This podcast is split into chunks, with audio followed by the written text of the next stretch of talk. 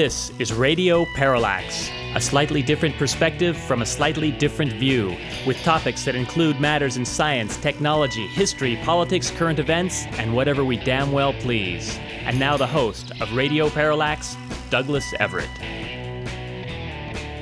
Welcome to a somewhat more normal version of Radio Parallax. At least that is our plan today. The last couple of programs were uh, were done differently. We spoke at great length to author James DiEugenio about his book Destiny Betrayed: JFK, Cuba, and the Garrison Case. This year marks the 50th anniversary of the assassination of the 35th president. We've decided to spend a little bit of time talking about that most famous murder mystery but we thought it deserved at least uh, the better part of uh, a couple of hours. So the last two programs were devoted to talking about that pretty much exclusively. And I must say, as to regards our last two programs, I am unable to resist uh, quoting from a letter from someone I enlisted to critique our discussion. This person is a well known and well respected JFK assassination researcher. Realizing this this is a tough topic to try and summarize in a short period of time, I asked her to uh, just basically give me some feedback. To which she wrote back under the heading "Please forward to Jim." Congratulations to both of you for putting on a very interesting and entertaining show. Doug, when you first asked me to sit down and listen to a show on the JFK case, I wanted to hide. I OD'd on that stuff long ago. Realizing I had no place to hide, I ran screaming through the streets. but I settled down, had a glass of wine, and because you're such a fine fellow, I decided I'd better honor your request. I put a rag between my teeth and clicked on your website. I was pleasantly surprised. I must congratulate you, both you and Jim, for putting on an engaging show. In fact, it was so engaging I wanted to hear more. Of course, some of it was familiar, but you made it seem like breaking news. It was also a comedy show. I love the story of the two suicide notes. Maybe they thought David Ferrie was schizophrenic and needed one note for each personality. Adding this case has so much evidence of cheapness on the part of the conspirators. They used cut rate agents Curly, Larry, and Moe. I don't know about that, but I promise you we will be returning to this topic in the weeks and months to come. Because it's highly relevant today. I listened to Fresh Air with Terry Gross yesterday on Capital Public Radio, I believe it was. And they had a guest who was talking about how intelligence these days has blurred the line between the CIA and the Pentagon. And whether it's a Democrat or Republican in the White House, these guys have been pretty much running the show, which, frankly, takes us directly back to 1963. But uh, we're not going to say any more about that today. Instead, let's return to starting the program as we like to do with On This Date in History. Our date in question is the 11th of April. It was 300 years ago today, April 11th in 1713, that the Treaty of Utrecht ended the wars of Louis XIV. They fixed borders and resolved sovereignty issues on the continent and settled conflicts over colonial possessions in the Americas. And 101 years later, April 11th, in 1814, in France, Napoleon Bonaparte abdicated the throne, but somehow managed to keep his title as emperor, although he now ruled only the tiny island of Elba. The Emperor of Elba managed to make an escape, raise an army, and drench Europe in blood one more time before he was finally exiled, this time to the middle of the Atlantic Ocean in St. Helena, where he did not escape. On April 11th, in 1898, U.S. President William McKinley, in the wake of the mysterious destruction of the USS Maine in Havana Harbor, caved in to public war fever. Of course, the word public in this case probably refers more directly to William Randolph Hearst, and asked Congress for authority to wage war against Spain. As a result of the Spanish American War, the United States picked up the colonial possessions of Cuba, the Philippines, and Puerto Rico. And yes, we still have Puerto Rico, although this correspondent cannot explain why. Here's a happy one. April 11th, in 1915, Charlie Chaplin's third film, The Tramp, was released. This film was, in fact, made just about 100 miles away in the town of Niles, California, which is now part of Fremont. This is this correspondent's hometown. And I gotta say, all my life I've thought it was pretty cool that Charlie Chaplin filmed The Tramp in my neighborhood. On a horrifying note, on April 11th, in 1945, the American Third Army liberated the Buchenwald concentration camp near Weimar, near Weimar, Germany. The camp would be judged second only to Auschwitz in the horrors it imposed on the prisoners. Among those saved was Elie Wiesel, winner of the 1986 Nobel Peace Prize. And yes, those people who claim the Holocaust never happened are flat out insane or incredibly stupid or both. And on April 11th, in 1986, 27 years ago, Halley's Comet came within 63 million kilometers of Earth, which it turns out was not very close and put on a rather miserable show. In fact, it was the worst appearance of Halley's Comet since the first century AD, which irked the hell out of a lot of people, such as myself, who've been waiting for 20 years for it to show up and give a spectacular appearance, such as the one in 1910, witnessed by my grandfather, wherein the comet spread across two thirds of the night sky. My grandpa in Hawaii saw two thirds of the night sky occupied by the comet. I went down to Tahiti. I saw a half of a Q tip at arm's length. But, folks, mark your calendar. It's coming back in 2061, which at this point is only 48 years from now. I dare say an awful lot of you are going to be there to witness it. And the one we'll go out with was that it was on April 11th, 1970, that the Beatles' Let It Be hit number one on the pop charts one day after Paul McCartney formally announced the group's breakup. 1970. Hard to believe.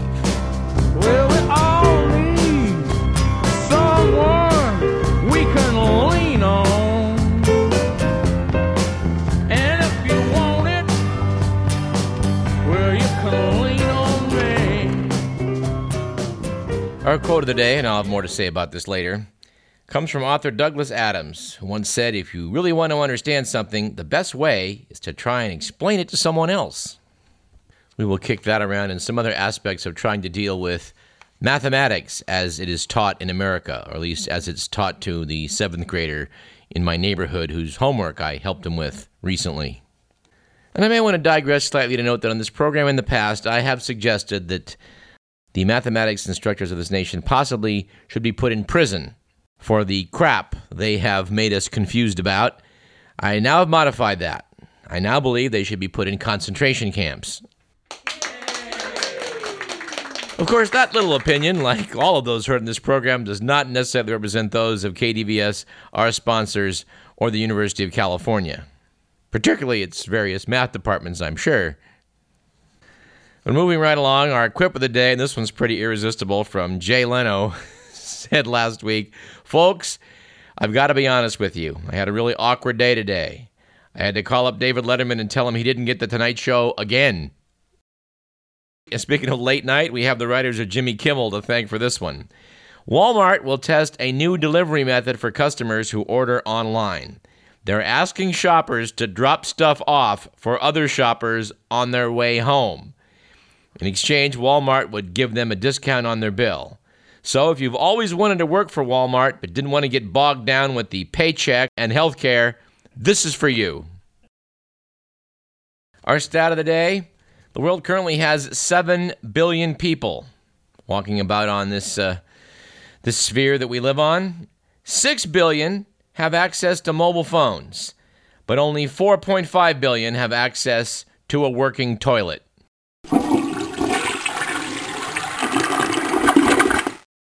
All right, we didn't do the good, the bad, and the ugly on last week's show, so let's make up for it today, shall we?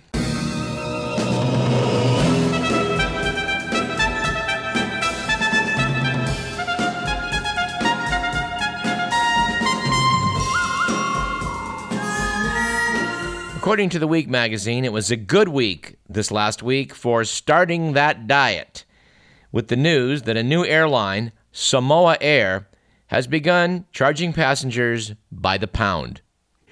Said CEO Chris Langton, since heavier passengers use up more fuel, there's no doubt in my mind that this is the concept of the future. Well, I have to admit, he has a point. Is it fair that everybody pays the same? I mean, I take on a little extra weight in my baggage and I get hit with an extra fee. What if I'm carrying 350 pounds around with me on both my legs? I don't know. Maybe this may be a concept for the future. It was, on the other hand, a couple weeks back, a bad week for bucket lists. After Boston police found a scribbled checklist on a suspected burglar. Evan Dorsey had penned a list that included such goals as, quote, find crystal meth, unquote. Also, sell drugs, in quotes. And, quote, rob a dealer, unquote. But of course, we do have a certain awe moment to this. He also added, quote, do one altruistic thing for a stranger, unquote. Now, we don't know whether that includes giving away some of the crystal meth that you just robbed from the dealer, but doggone it, isn't it the thought that counts? And it was an ugly week last week for America's disgrace of a legal system. This one's hard to believe, but an Ohio prosecutor sought the death penalty for Punxsutawney Phil, arguing that the famous groundhog misled millions of people by predicting an early spring. Said Michael Gmoser, Punxsutawney Phil has let us down. I awoke this morning to a snowstorm, low temperatures, and howling wind. Evidently, Gmoser dropped the lawsuit after Phil's handlers took responsibility for the error. And it was, I guess, a good week for handouts, but probably a bad week for the British healthcare system, with the news that an aspiring British pinup model who claimed her flat chest was causing her, quote, emotional distress, unquote, received free 36 double D breast implants from the National Health Service. Said Josie Cunningham, age 22, The sky's the limit now that I've got my new boobs. Josie, we have our doubts on that, but good luck. And finally, we're not sure whether it's a good, bad, or ugly week for this item, but a new poll has found that 30% of Americans believe that a quote, secretive power elite, unquote, is conspiring to rule the world. And 15% believe the government adds secret mind controlling technology to TV broadcasts. Now, we here at Radio Parallax are not buying the TV broadcast part. Oh, it is mind controlling technology, no doubt about that. We just don't think it's all that secretive. And as far as that power elite conspiring to rule the world, um, yeah, is that controversial? Because I got a book on my uh, on my shelf at home talking about the power elites of the world, and it is sort of disconcerting to see how often names from the Bilderbergers, the Trilateral Commission, the Council on Foreign Relations, and also another book, Skull and Bones. Well, people from those groups just turn up disproportionately among the world's power elite. You're free to draw your own conclusions as to whether that's a coincidence or not. And speaking of power elite, how about this item? Dateline Redding. Gary T. Armitage, a former Santa Rosa investment advisor accused of helping to bilk North State residents out of hundreds of millions of dollars, was sentenced to 10 years in prison Monday following an emotional hearing where victims of the Ponzi scheme cursed him for ruining their lives. Yeah, apparently this guy and a couple of accomplices uh, got together to swindle thousands of people out of $200 million, for which he's going to serve 10 years in the slammer. Now, I had a friend of mine who had a secret career that none of us knew about of robbing banks. He robbed quite a few banks, actually. Took away, I think, something like $100,000, which he had to split with various accomplices. He got 30 years. So, steal $100,000 with a gun, get 30 years. Swindle thousands of people out of $200 million, you get 10 years. That doesn't seem too reasonable, does it? Which forces me to segue briefly into a headline from uh, the New York Times as reprinted in the Sacramento Bee, which was Lawyer shortage creates hardships for rural areas. Yes, apparently one fifth of the nation lives in rural areas and just 2% of lawyers practice there. Which I think circles back perfectly to the quote from Willie Sutton when asked uh, why it was he robbed banks. He replied, That's where the money is. I think we'll just leave that one be. But uh, this does uh, sync up perfectly with the editorial in the March 23rd issue of New Scientist, which addressed the issue of moral bankruptcy.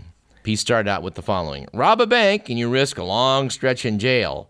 Run a bank whose dubious behavior leads to global economic collapse and you risk nothing of the sort. More likely, a handsome payout. Yeah, we'll return to this topic when we have a little more time to devote to it. Which point we'll try and address the issue of Occupy. Piece by Dave Camp in the Sacramento News and Review notes that uh, Occupy Sacramento, although depleted in numbers, keeps making noise. I think we may have to hear from down under. Our good friend Pamela Taylor is part of Occupy Cairns and probably the person most directly affiliated with Occupy who contributes to this program. We'll be taking a look at that movement. We'll also be taking a look at drone mania. People seem to think that having drones flying all over the state of California would be a great idea.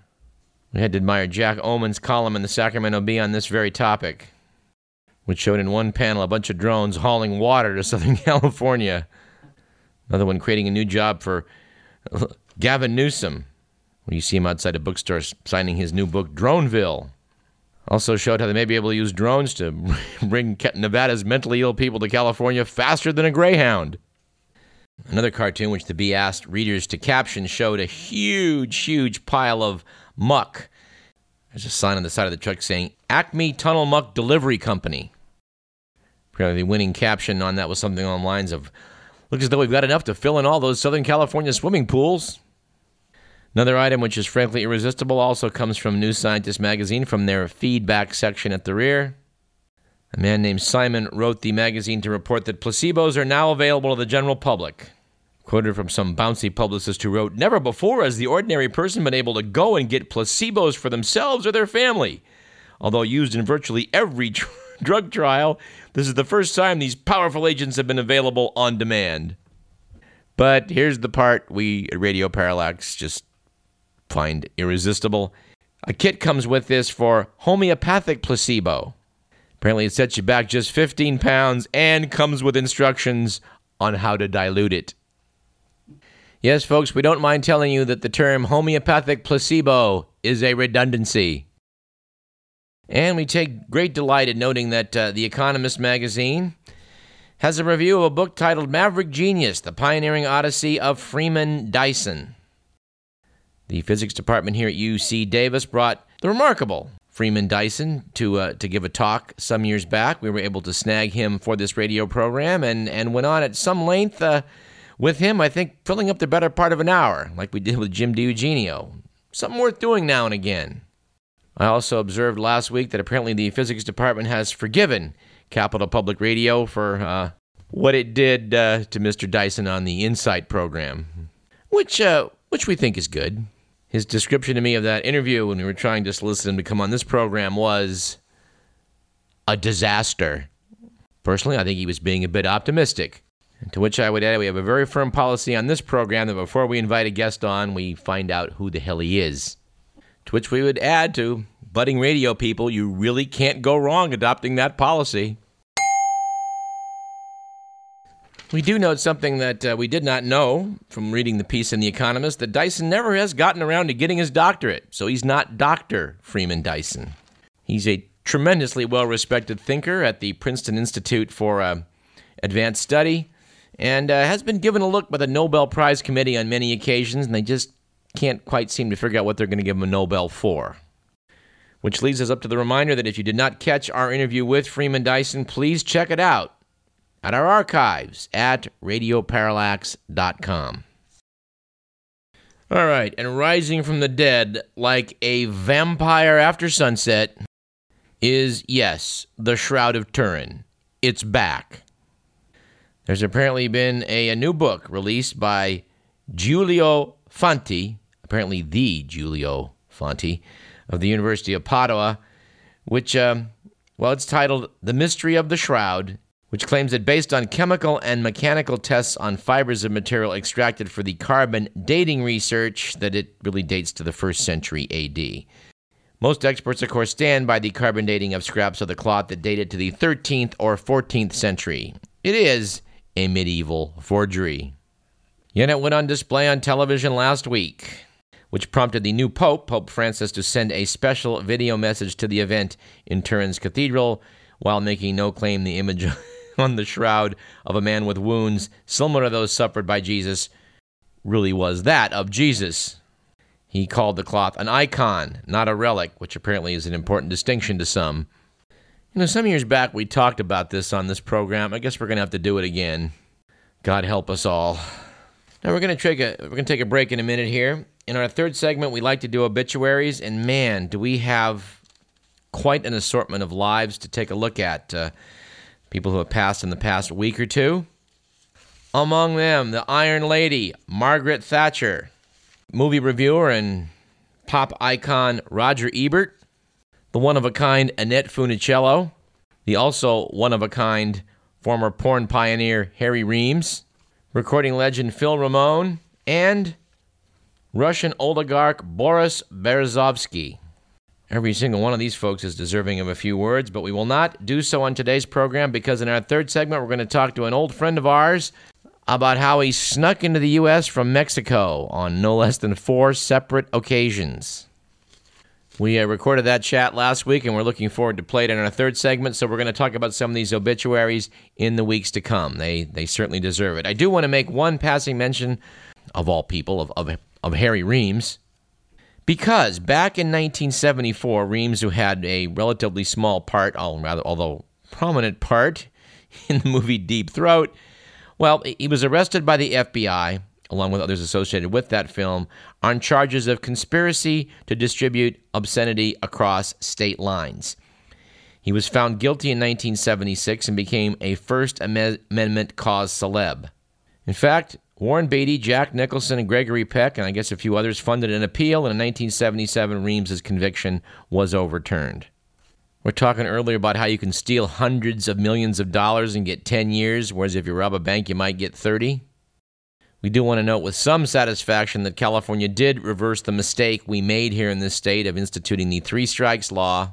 I was especially stunned by an accounting of this on uh, on NPR earlier in the week, where they talked about a gentleman who'd been turned in by his mother for drug addiction. He'd been stealing, and she decided that he should face the music, turn himself in, and perhaps get some rehab. Well, instead, he got two strikes for burglary. And when later a $20 vial of rock cocaine was sold, and he was either an innocent bystander, if you believe the defense, or a lookout, if you believe the prosecution, well, that earned him a third strike and a life sentence. Thankfully, we revisited that through the uh, initiative process, which is much hated by professional politicians. And uh, these cases are getting a review, and a lot of people are not having to serve ridiculously long sentences for minimal crimes. I must confess with some chagrin that I did actually vote for the three strikes law when it came out because I was assured by prosecutors at that time we're not going to use this willy nilly for minor crimes. We're going to keep this in reserve for the serious, violent career criminals, and we will use this to put them away. What did I forget in all of that? Well, prosecutors are lawyers. Given a choice between padding their own statistics and improving their lot in life and working for the public good, what do you think they're going to choose? They did a disclaimer, right? Yep. Okay, good. Anyway, it's time for a break. I'm Douglas Everett. This is Radio Parallax. Uh, we got plenty more. Stick around.